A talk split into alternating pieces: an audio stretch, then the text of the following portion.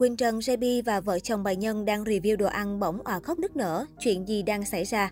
Nhiều khán giả vô cùng xúc động khi xem vlog mới nhất của Quỳnh Trần, JB. Thời gian gần đây, hai YouTuber và TikToker nổi tiếng Quỳnh Trần, JB và bà Nhân Vlog đều đang ở Việt Nam ăn chơi tới bến. Đều đặn hàng ngày, Quỳnh Trần vẫn tung clip mukbang đều đặn lên kênh YouTube của mình đúng giờ. Thay vì có sự xuất hiện của bé Sa và chồng, hai nhân vật gần đây liên tục được Quỳnh Trần PR nhiệt tình đó là bà Nhân và mẹ mình. Hai người ngồi ăn phụ họa giúp Quỳnh Trần xử lý khay đồ ăn siêu to vô cùng nhiệt tình. Trong video gần đây, Quỳnh Trần JB đã làm một khay bún đậu mắm tôm khổng lồ để đãi mẹ mình và người chị em thân thiết là bà Nhân. Tuy nhiên, đang ăn một lúc thì Quỳnh Trần lại òa khóc nức nở. Bạn nghĩ thử xem nguyên nhân vì sao?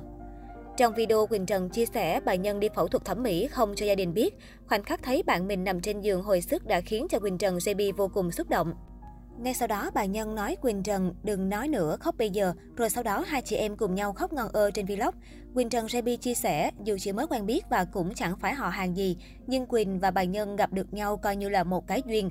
Thật sự Quỳnh cũng nhận được sự giúp đỡ từ Nhân rất nhiều.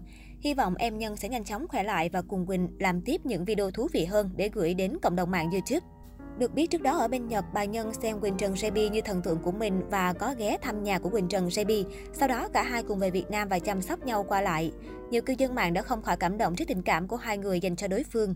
Nếu thường xuyên theo dõi bà Nhân Vlog hoặc Quỳnh Trần JB thì mọi người sẽ biết cả hai YouTuber này có mối quan hệ rất thân thiết với nhau bởi vì đều lấy chồng người Nhật và đang định cư ở Nhật nên họ thường xuyên quay clip ăn uống hoặc đi chơi chung.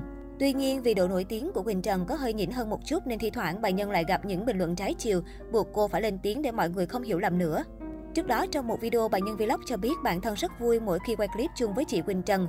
Tuy nhiên, sau đó cô đọc được một số bình luận nói mình dựa hơi chị Quỳnh và so sánh này kia khiến cô rất buồn.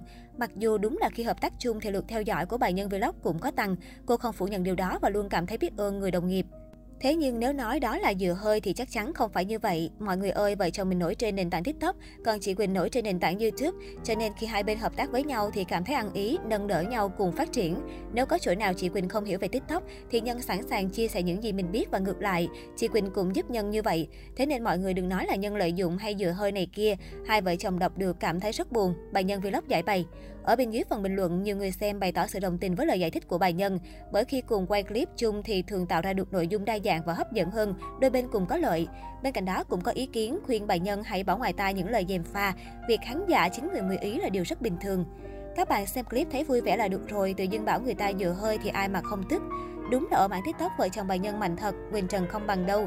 Đừng buồn chị ạ, à, làm nghề này như làm dâu trăm họ, mình cứ quay nhiều clip hay là được rồi. Bà Nhân nói đúng đấy chứ, mình rất thích coi clip hai chị quay chung, mọi người đừng xét nét quá mất vui.